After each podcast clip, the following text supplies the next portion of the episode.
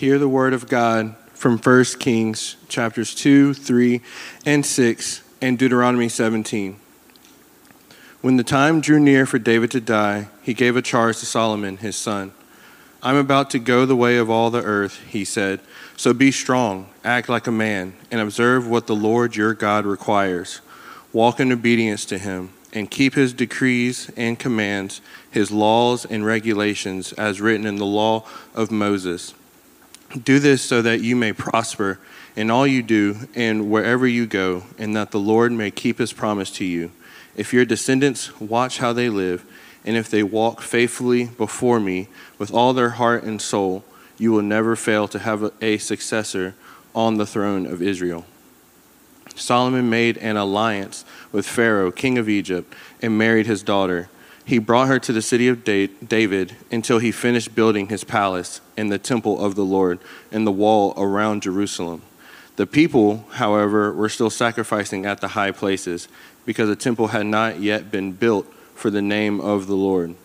Solomon showed his love for the Lord by walking according to the instructions given him by his father David, except that he offered sacrifices and burned incense on the high places.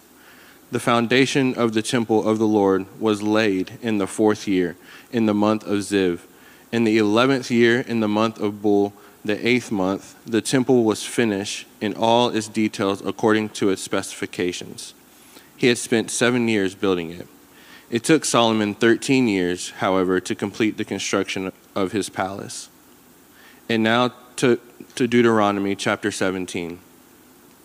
When you enter the land the Lord your God is giving you, and have taken possession of it, and settled in it, and you say, Let us set a king over us like all the nations around us, be sure to appoint over you a king the Lord your God chooses. He must be from among your fellow Israelites. Do not place a foreigner over you, one who is not an Israelite. The king, moreover, must not acquire great numbers of horses for himself or make the people return to Egypt to get more of them, for the Lord has told you, you are not to go back that way again. He must not take many wives, or his heart will be led astray. He must not accumulate large amounts of silver and gold. This is the word of the Lord.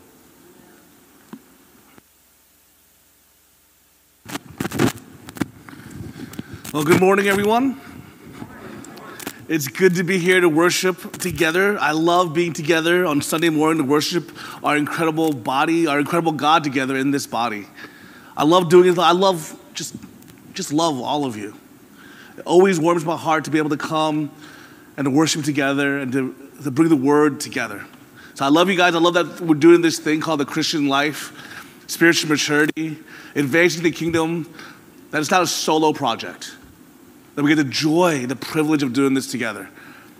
So it's so good to be with you this morning. Today we're continuing in our series to the kings of Israel.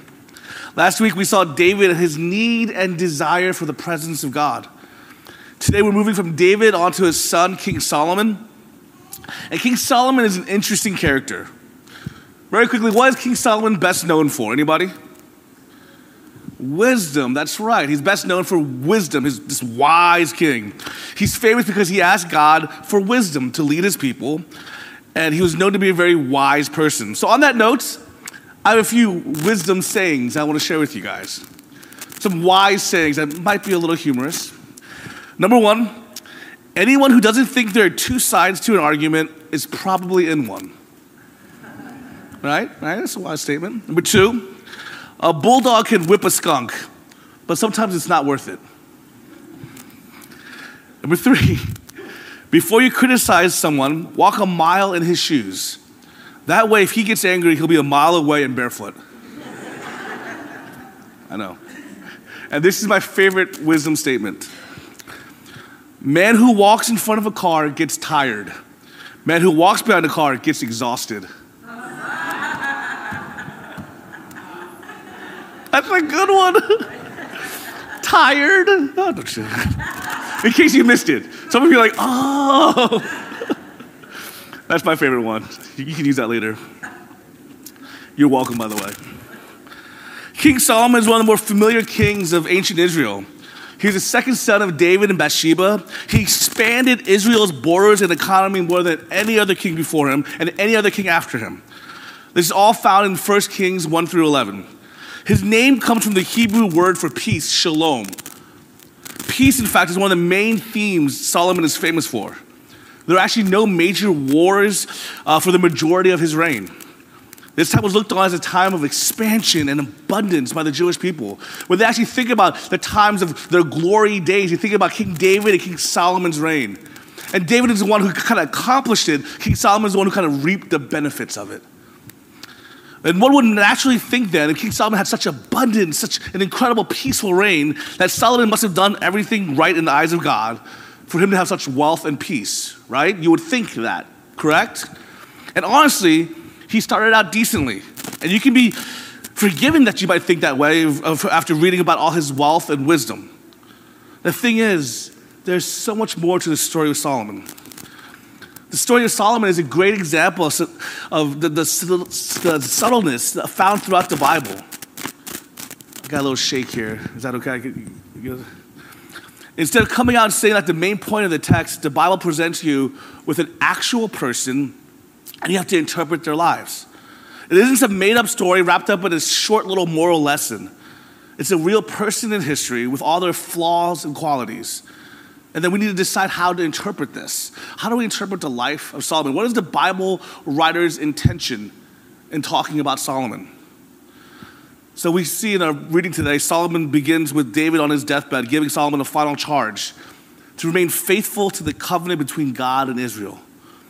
And if you read in chapter three, it looks like Solomon gets off to a great start. He asks God, God says, What do you want, Solomon? I'm gonna bless you because of David. What do you want? And Solomon says this awesome answer. He says, God, will you make me wise so I can lead my people well? And that's a good answer. God's like, I like that answer. I'm gonna give you wisdom. So you think, what a great start for Solomon's reign. But if you are like me and you're reading this passage, you might have overlooked something crucial found at the very beginning of chapter 3. And it says this, and put it on the screen. It says, Solomon made an alliance with Pharaoh, the king of Egypt, and married his daughter. Easy to overlook, right? It's just kind of the beginning, like, oh, just a statement of fact, easy to overlook. But he married Pharaoh's, he married Pharaoh's daughter. Wait a minute, wait a minute, wait a minute. We're talking about Egypt, right? The place that enslaved his people, the place that worships false gods. That Egypt, right? Is that a good idea? Does the narrator come out and say whether it's a good idea or bad? He doesn't. But we'll see more on this later on in Solomon's life. But just notice that. That's the part that's easy to overlook right away. It seems good. He's starting off really good. He's asking for wisdom, but we had that little bit put in there at the very beginning of chapter 3. So King Solomon asked for wisdom and received it. And in this context, we hear the famous story about the two women and the baby. Do you guys remember that one? Anybody remember that story? There's two women out there, they're both claiming to be the mother of this baby. Right? And it's an odd story, right? Because what is his answer? What is Solomon's answer? Cut it in half. That does not seem like a wise answer. Like for me, I read that story and I'm like, what person would say yes to that? Like, even if it wasn't your baby, no, don't cut the baby. I, I just think that's weird. But it's a story to illustrate that it shows Solomon is a man of wisdom who can see beneath the surface. He can discern motives and character. And this was an attribute that was given to him so he can make good decisions, discern character of people, right?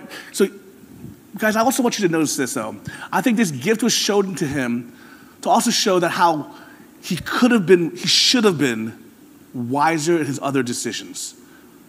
I think this is almost an interplay of like, here's Solomon, he's so wise, so wise, so wise. He can discern people, he can read people. How come he messed up so much? And you'll see this later on. Do you see what I'm saying? So here's this illustration of, here's this picture of Solomon's wisdom. He's famous for it. And then chapter four comes a list of Solomon's officials which like, makes sense. You have this expanding kingdom. You need a good team of government. And if I wanted to give a talk on business, I could be like, hey guys, see, a leader needs good people around him and all this kind of stuff. But that's not what this is about. And if you're like me, as you read this text, you can just skim over it not really read it, and you can miss a lot. But chapter 4, verse 6, it says this I'll put on the screen Ahishar, palace administrator, Adoniram, son of Abda, in charge of forced labor. Wait, what? Forced labor? Does that mean slave labor? Forced labor? I thought slavery was a thing of Israel's past. They left it behind in Egypt. No Israelite was ever to be subjected like that to another, not forced labor again, right? But here Solomon has someone in charge of all forced labor.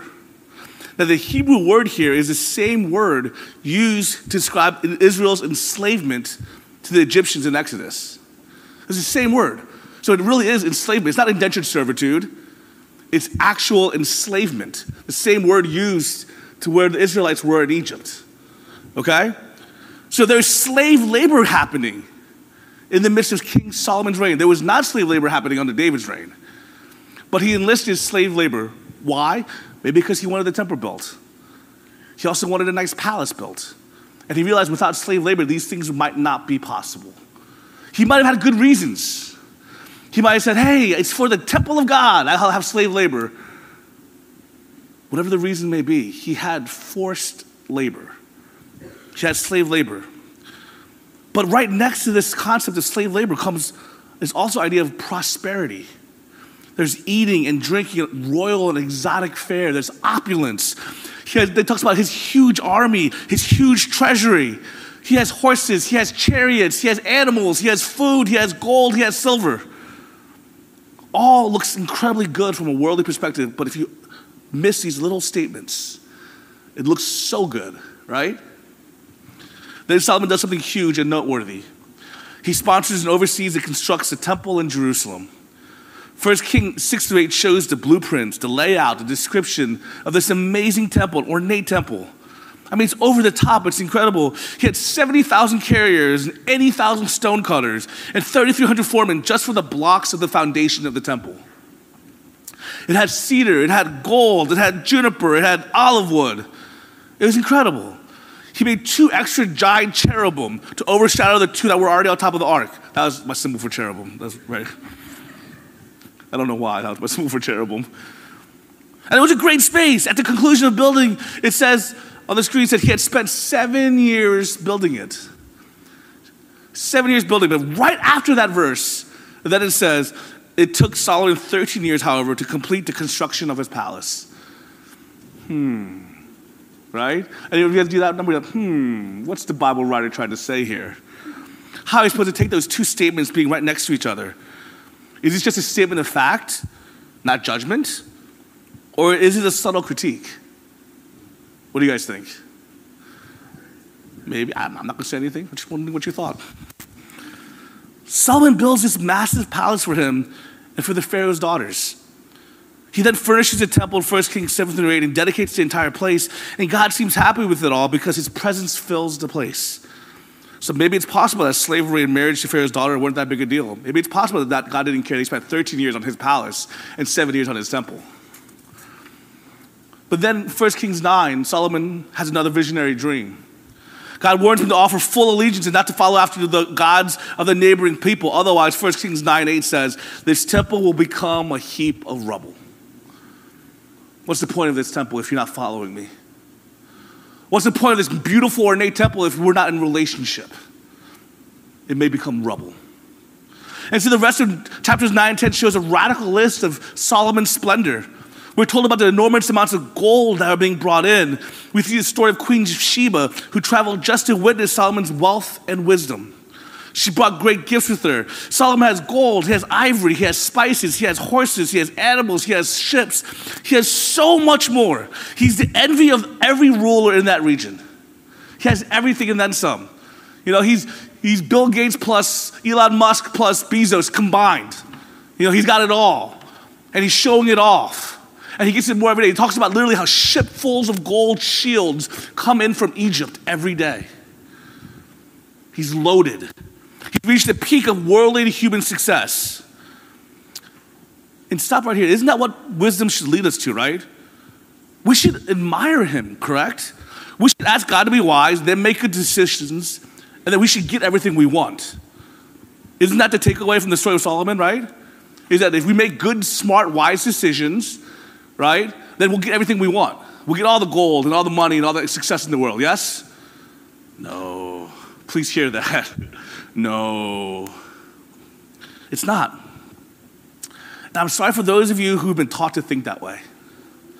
There are those in this world that like to teach and act like if you just follow God and make good decisions, then all will be great for you. And this life, you'll just skip through it and everything will go merry and you'll get all that you ask for, all that you want. It's just yours. And that's been taught before in churches and from pulpits. It's been taught that if you just follow God and you make good decisions, that everything is peaceful and nice and nothing bad ever happens to you. Now, there is some truth in that making good, wise decisions often lead to good results. That's true. That's generally true. But that's not always the case. And following after God doesn't mean that life will be easy and that you'll get all that you want and ask for. Following after God doesn't mean that every morning you'll wake up and everything is cheery and sunshiny and everything you ever asked happens.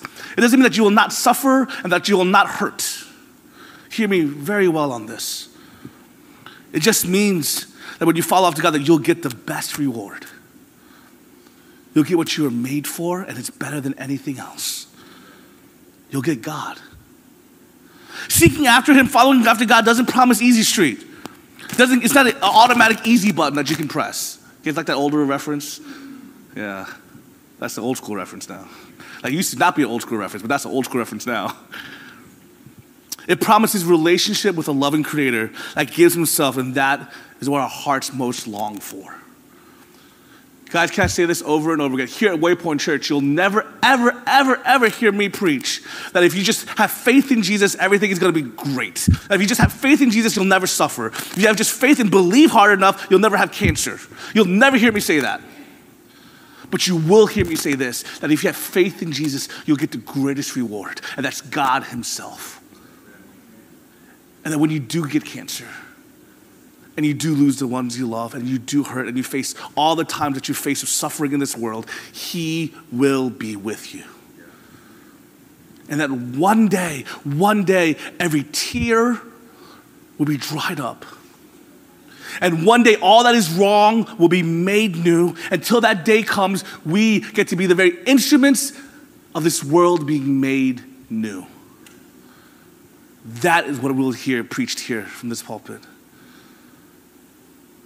So please don't think that just because you have the wisdom of Solomon and the world, all the worldly wisdom in the world, that you'll get whatever you want. That's not the message of this story. Sorry for that kind of little tangent. I just had to take it real quick. Back to Solomon. We read Deuteronomy 17, 14 through 17. And it says this When you enter the land the Lord your God is giving you, and have taken possession of it and settled in it, and you say, Let us set a king over us like all the other nations around us, God knew what was going to happen, right? He said, You're going to go to this land, you're going to ask for a king like everybody else. That's exactly what they did. He says, Be sure to appoint over you a king that the Lord your God chooses. He must be from among your fellow Israelites, not place a foreigner over you, one who is not an Israelite. In other words, don't place someone who doesn't know the Lord. The king, moreover, must not acquire great numbers of horses for himself, or make the people return to Egypt to give more of them, for the Lord has told you you are not to go back that way again. He must not take many wives, or his heart will be led astray. He must not accumulate large amounts of silver and gold. These are instructions to when the future king comes, when they take into this land. And it's interesting to know that Solomon pretty much broke every detail of this law. Right? Every one of them. Now you can see why the biblical author of Kings went into all that detail. Solomon was a mixed character. He did wonderful things, but he also did bad things. In chapter 11, we see Solomon loved many, many women. He, way too many. He had hundreds, hundreds of marriages, it says 700 marriages. That's a lot. I'm just saying, that's a lot. Now, for those of you who read the scriptures and you're thinking, Solomon was successful, Solomon had gold, he seemed like he's doing good, it's okay to have many wives. No. Bad interpretation of scripture. Bad. Don't do that. It is not a good thing. He did it, but it's not saying that it was a good thing. Hear me very well. There are times in the Bible characters will do bad things, doesn't mean it's good. Okay? Like David, we saw he did a bad thing. Not good. Don't copy David. Solomon, bad thing. Don't copy. Good. Are we good so far? Just want to make sure this is established firmly. Bad thing. No. But he did. He had many wives. And he turned away. His heart grew more and more callous and away. And in 1 Kings 11 4 it says, As Solomon grew old, his wives turned his heart after other gods, and his heart was not even fully devoted to the Lord. Solomon even built altars and places of worship for these other gods. What a sad state. What a sad story. All that wealth, power, esteem, and abundance that looked like a sign of divine blessing looks very different now, doesn't it? It looks like a slow, sad story of a slow compromise leading to disaster. Same old story, same old song and dance. Saul failed because of his insecurity and fear. David has moral failures and sins, and now Solomon. As we go on in our series, you'll see that the kings of Israel follow in the footsteps of that failure. And that divine warning about the glorious temple turning into rubble, guess what? It happens. Spoiler alert, in case you didn't know. It does. The temple turns into rubble. Solomon had everything going for him. He was wise. His kingdom was expanding. He chose to build a temple. He had armies. He had everything. He had it all. His decisions early seemed good and not ill intended, but slowly, as he compromised more and more with seeming little things, his heart became insensitive. As a result, his great wisdom, that was once a divine gift, became an instrument of self service. So, what can we learn? What can we glean from Solomon's story? Number one, is often compromising the little that lead to the big. Do you guys hear that? It's often compromising the little that lead to the big. You saw it first as oh, the little thing for him might have been, well, other cultures, other countries, other kings, other rulers, they all take wives. I should take more than one wife. Right? Other people do it. Other nations do it. And I'm a powerful king. I can afford it. You, you remember wives cost money back then. So I can afford it. It's a little compromise. He said, well, let me just start getting one extra wife. Let me get another extra wife. Let me get more. Let me get more. Let me get more. His compromising led to the big. His slaves, forced labor. He might have thought good intentioned. Well, I got to build this temple for God. So let me compromise. God wants a temple. Let me use forced labor to make it happen. He did wrong for a good reason, whatever the reason may be. He took the easy way. He took the, the simpler way to make something happen. His palace. Well, I mean, God would want me to live in a nice place. I made him a nice home. Let me have an even nicer home. Let me spend some more time on it. That's not that big a deal. I can afford it. Look how much money I have. Isn't the little compromises that lead to a heart that is so turned and far away and calloused from God? His wife's worship. Oh, I mean, happy home, happy wife, happy life. And if I want my, my wives happy, well, let them have these places to worship their foreign God. Let them have places to worship these other deities, their professed rulers and ancient tribal shaman, whatever it may be. Let's just give them what they need. Happy home. Somebody compromise. I'm not doing it, so let them do it.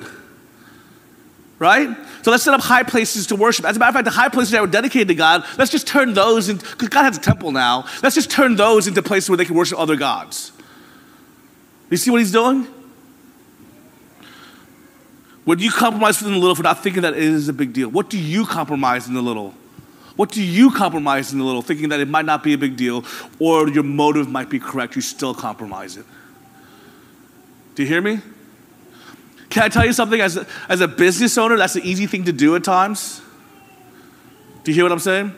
Let me give you a, a silly example one day. This is a silly example for me. This is not, when I was in college, I had something called a Gator ID. You guys know what that is? It's like a UF student ID. That's what, that's how that we got student discounts at places. Okay? When I was 25, I still had my Gator student ID.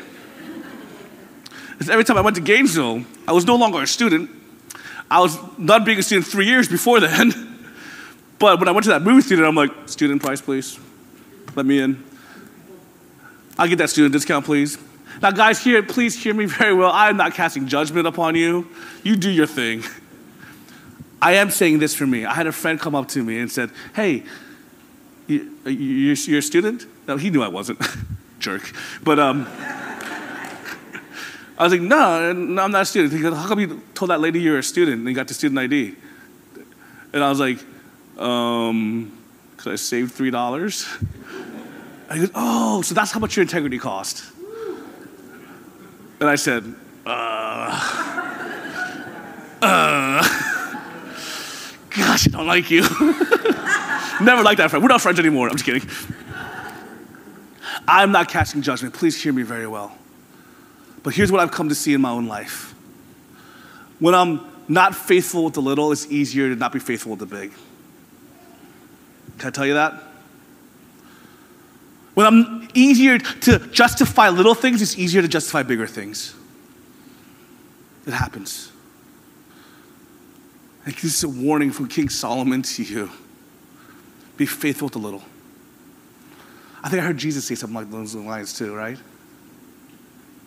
Be faithful with the little. Number two, be aware of your own dark side. Know your own character flaws. Solomon had an ego. Can we just be real about this? Solomon had an ego. Give me all the wives. Let me get a massive temple. Give me all the gold. Let me expand and expand. Let me be the one that builds the temple. Solomon had an ego. And he turned what was a God given, beautiful gift of wisdom and discernment, and he used it for his own personal gain, his own dark side, his own character flaws.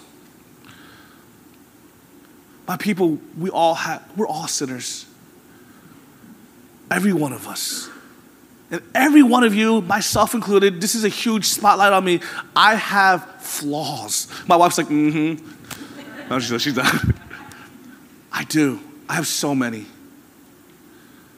And only when I'm aware of them, only when I know them, can I be like, okay, I need to work on not turning what God's gift that He's given me into letting it benefit my own character flaws.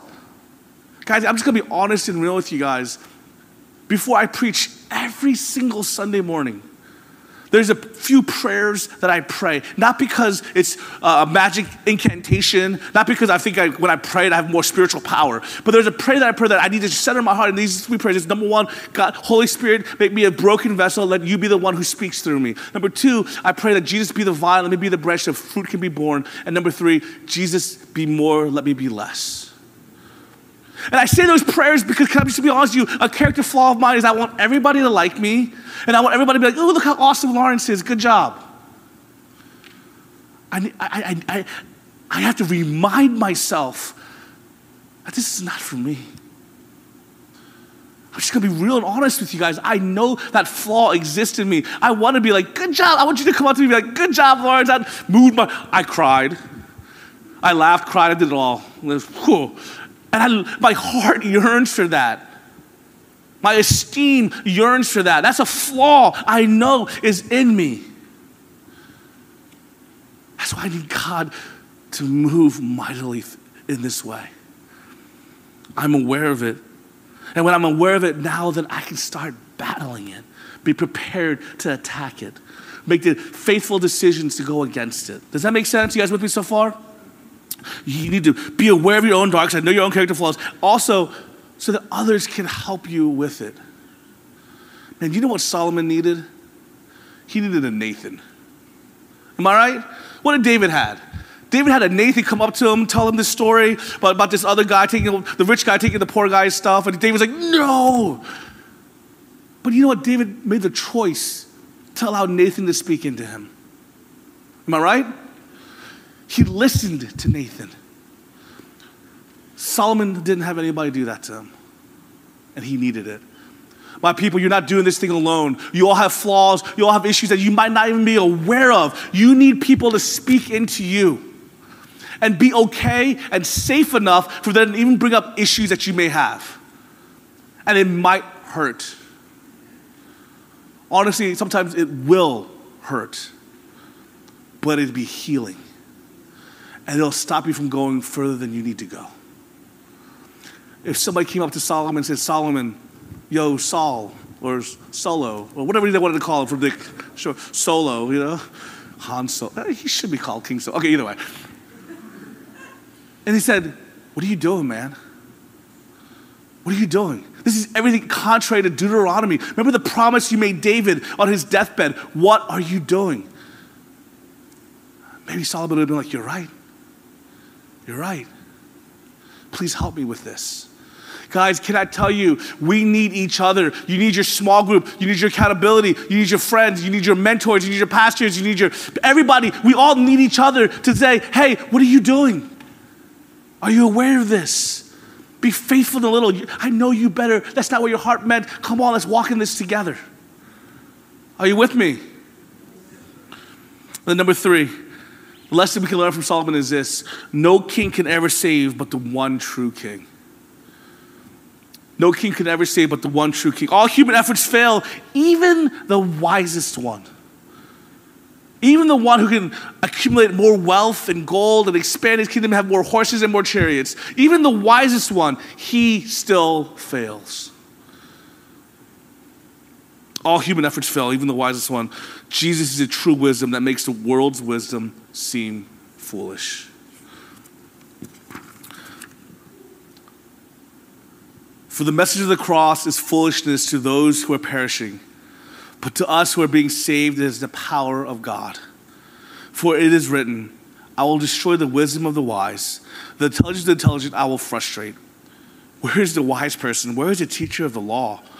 Where is the philosopher of this age? Has not God made foolish the wisdom of the world? For since in the wisdom of God, the world through its wisdom did not know him, God was pleased through the foolishness of what was preached to save those who believe. Jews demand signs and Greeks look for wisdom, but we preach Christ crucified, a stumbling block to Jews and foolishness to Gentiles. But to those whom God has called, both Jews and Greeks, Christ, the power of God and the wisdom of God. For the foolishness of God is wiser than human wisdom, and the weakness of God is stronger than human strength. We need a wiser king than Solomon. We need a greater king, and that's the one that came. And his name is Jesus. And his wisdom did not lead to accumulated wealth. His kingship did not look like a gathering chariots and horses and armies to battle. It looked like sacrificial love of serving one another and then dying upon the cross. Foolishness in the world's eyes. But the wisdom of God leads to salvation. Foolishness. And the world can mock it and say, That's the king you serve, one who is struck down and killed and nailed to a cross. We say, Yes, that's the king we serve, the king we need, the king we were made for, the one whose very act seems like foolishness, but is the wisest act the world has ever seen. He's the very wisdom of God, and He is our King. And He is who saves us. All the wisdom of the world fails, only in Christ do we see the King we need and we choose to follow that king. My people, you'll see over and over again as we go through the rest of the book of 1st and 2nd Kings. You'll see the same theme. These kings fail, but we have a true and perfect king. His name is Jesus. And so the confidence we stand is that our king rules and reigns. And he accomplishes everything we need for salvation. Do you know this king? Do you know this wisdom? Will you embrace this wisdom? Let's pray. Heavenly Father, we,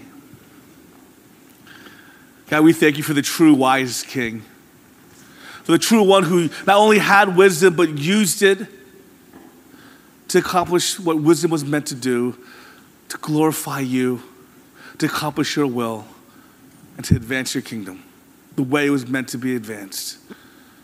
So we thank you for the work of Jesus. And through his love and through his grace, may we now have the power to not compromise in the little. May we be aware of our own issues and our own dark side. May we know our own character flaws. And may we serve the one and true, one true King. It's in his name that we pray. Amen.